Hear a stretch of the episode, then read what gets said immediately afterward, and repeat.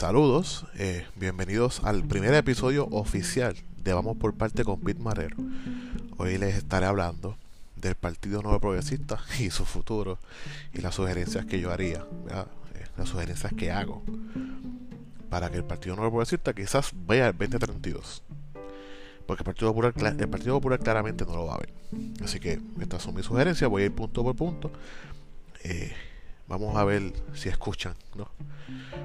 El Partido Nuevo Progresista es un partido bien estructurado, hasta la médula.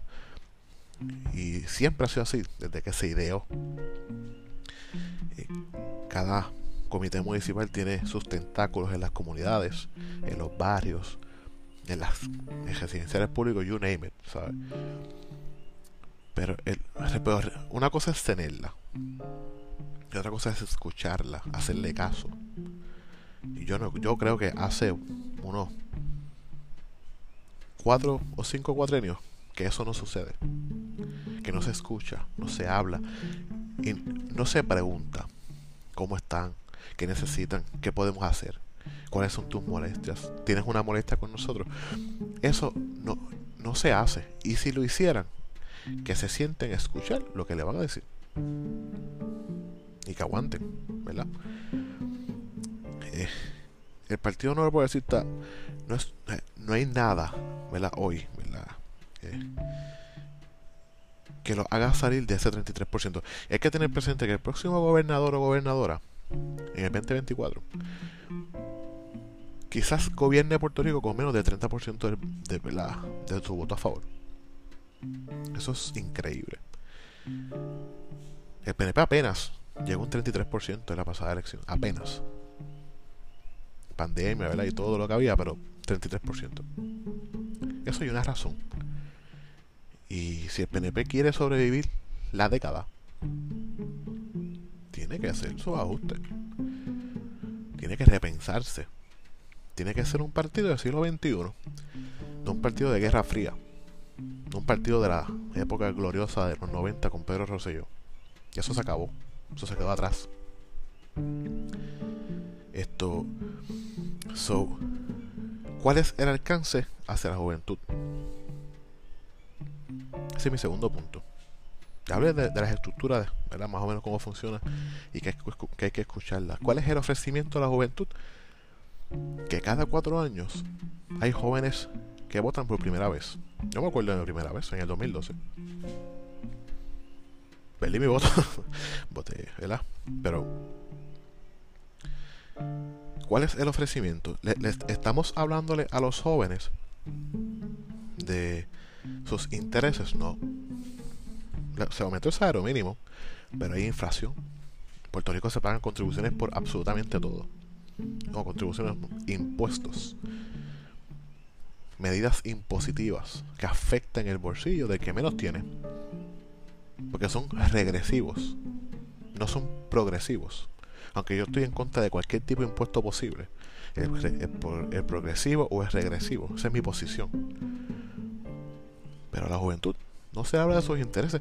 El PNP hoy, el Partido Nuevo Progresista, no habla de criptomonedas. En ningún momento se ha tomado en consideración poner en vigor en el Banco de Desarrollo Económico o cual sea la dependencia que pudiera estar encargada sobre eso, sobre criptomonedas, que ese es el futuro monetario del mundo. Pero va a ser mediante la, mediante la Internet. Desde mi punto de vista, la criptomoneda es un mecanismo nuevo que va acorde a la Internet. Un, mecanismo de pago. ¿Cómo se va a estructurar? Tiempo dirá.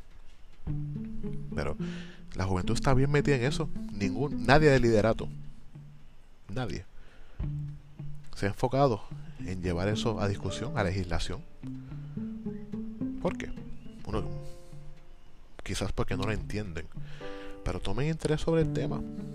Hay jóvenes que le pueden explicar eso, cómo funciona y cómo se puede colaborar, ¿verdad? Reformas tecnológicas. Eh, a la juventud, y cuando en este tema hablo de la juventud de menos de 18 años, están tan atrasados en lo que es el conocimiento tecnológico. Se aprende mediante, ¿verdad? Porque somos autodidactas, lo aprendemos fuera de la escuela, fuera de las universidades. El PNP debe el mensaje para salir de ese 33%, subir un 39 un 40, ¿verdad? Debe ir dirigido a hablarle a la juventud, que Lugaro lo hace muy bien, Manuel Natal lo hace muy bien, Juan Armado lo hizo excelente, los números hablan por sí solos, pero el PNP no. Y el PNP, yo entiendo que la base del PNP, y ahí vuelvo a la estructura política y electoral, es enorme. El PNP, la elección del 2016 y del 2024, la, ganó la estructura del PNP. Así de grande y poderosa es. Capaz de ganar ellos solitos una elección. Pero eso no dura, eso no dura toda la vida. La gente deja de votar. La gente emigra. La gente muere. La gente pierde fe. Y se aíslan de los procesos. Yo conozco muchos. ¿Sabe qué? ¿Cómo, ¿Cómo el PNP adopta su mensaje a la par con el mundo? Esa debe ser la premisa que los muchachos allá en el comité deberían tener siempre presente. El mensaje hacia la juventud. Legalización de la marihuana. Eso es un mercado enorme. Una capacidad de desarrollo increíble. Donde varios estados, más de 11 parece, han dirigido esa ruta de Puerto Rico debería hacer lo mismo para ser un pilar de turismo. Son cosas sencillas que no, no toman mucho tiempo evaluarlas. Y yo sé que en un gobierno compartido, una medida de legalización y comercialización de la marihuana tiene espacio tiene espacio en el PNP, en el PPD, en Victoria Ciudadana y el PIB. No creo que en dignidad, por razones obvias. Pero no lo hacen. el PNP deberá ser un partido de proyectar capital criollo, que es donde está el dinero de la juventud. Está muy bien, la ley 2220 o, o la ley 60, que es la nueva versión, ¿verdad? Pero el capital criollo, la cooperativa, está pasando. está muy bien que se estructuren eh, medidas legislativas o medidas contributivas para beneficiar a personas que quieran poner su capital en Puerto Rico, porque en Puerto Rico hasta hace unos años no había ese capital. Pero el capital criollo, el capital que se queda aquí. Porque hay capital que esa ley cambia al momento que se acaben sus los contratos que se firman, se fue, adiós, bye bye. El PNP tiene, con los fondos federales que están llegando y van a seguir llegando, por lo menos hasta el 20, hasta el 2033, más o menos, tiene la oportunidad única en la historia política y económica de Puerto Rico de transformar vidas. Falta voluntad. Porque la visión la hay, yo conozco muchas personas que están trabajando directamente en la administración y yo sé que la voluntad la hay. Lo que no hay es ejecución voluntaria de las medidas correctas. De que el dinero llegue a donde tiene que llegar. De que las reformas se hagan donde se tienen que hacer. De que el mensaje del PNP diga somos un partido del siglo XXI. Ninguno de los partidos, ni el PNP, ni el PPD, ni Victoria Ciudadana, ni el PIB, ni Dignidad, pueden llamarse partidos del siglo XXI. Eso es increíble. Todos están que, hablando que si la religión, que si la perspectiva de género, que si los gays, que si el socialismo hoy, que estupideces. El mensaje debe ser cómo Puerto Rico se adentra a una economía del siglo XXI completamente digitalizada, donde en 30 años la mayoría de los empleos que conocemos se van a ir y no que se van a ir a otros países que van a desaparecer. Punto. No van a estar ahí, adiós. Y la discusión no puede ser siempre que si la queja cultural. Puerto Rico todavía se debate si se debe, si las iglesias públicas deben ser bilingües. La discusión del PNP debería ir dirigida a charter schools pero la versión siglo XXI. Darle la libertad de escoger al padre, al adolescente, a dónde quiere estudiar. To Schools. Eso es una excelente iniciativa. En Puerto Rico nunca se pudo implementar correctamente. Julia Keller fue un fracaso y a Pedro José se la colgaron en el Tribunal Supremo de aquella época.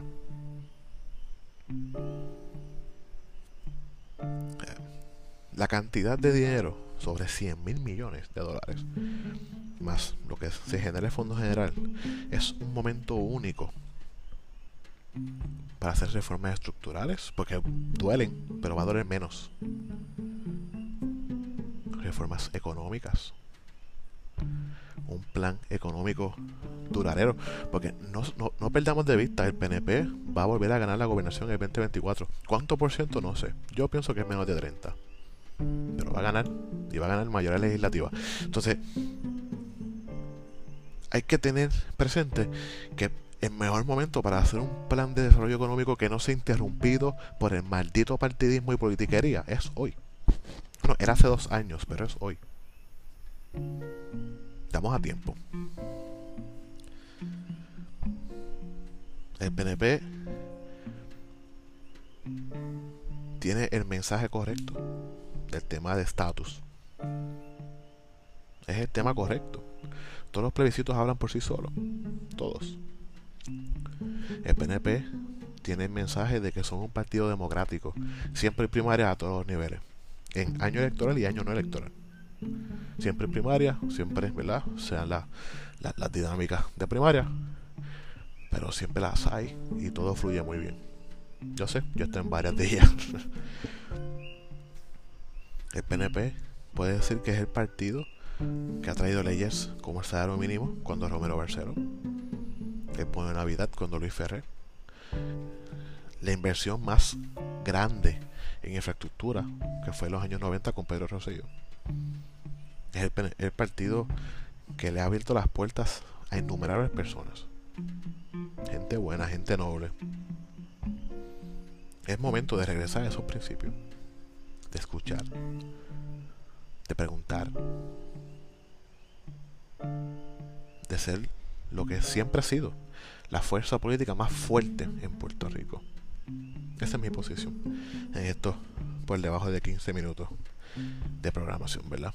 Y gracias por escucharme. Eh, la próxima semana les estaré hablando del Partido Popular. Y esa también va a ser una muy interesante discusión. Eh, eso fue. Vamos por parte con Pete Marrero. Los veo, los espero que me escuchen la próxima semana. Y gracias por escucharme.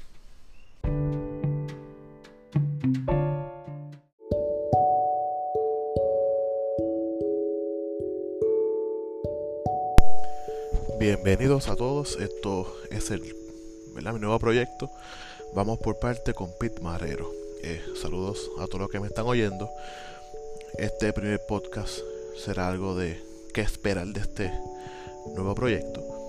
Esto vamos a hablar de política, eh, de Puerto Rico, Estados Unidos, internacional. Esto estaremos hablando sarcásticamente de los asuntos. Vamos a hacer esto divertido. Y nuestro primer tema es qué esperar en el 2022 en Puerto Rico, en Puerto Rico y en Estados Unidos. Es bastante sencillo.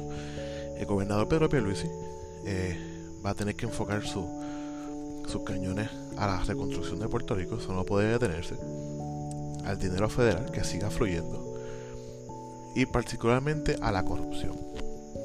Eh, este año veremos diversas iniciativas del Partido Popular, del PNP, del PIB, de Victoria Ciudadana, de Dignidad, de independientes, de alcaldes, pero todo eso va a ser para grada eh, la realidad es que hay, hay instrumentos disponibles, se pueden mejorar, se pueden enmendar, pero hay que asignar presupuesto, hay que asignar personal, hay que darle recursos al Contralor, a Ética, al FEI, mejorar el FEI por supuesto, pero e, eso este año va a ir fondos federales y corrupción. El Partido Popular va a fiscalizar el gobierno, ya esto el presidente de la Cámara lo ha anticipado, So, ese es el panorama para Puerto Rico. Este año no esperen mucho porque eso es lo que va a correr todo el año hasta diciembre 31, 2022. En Estados Unidos el presidente Biden tiene una crisis de COVID muy importante. Ya dijo que no hay una solución federal. Eh, eso no es un secreto, pero por fin lo acepta.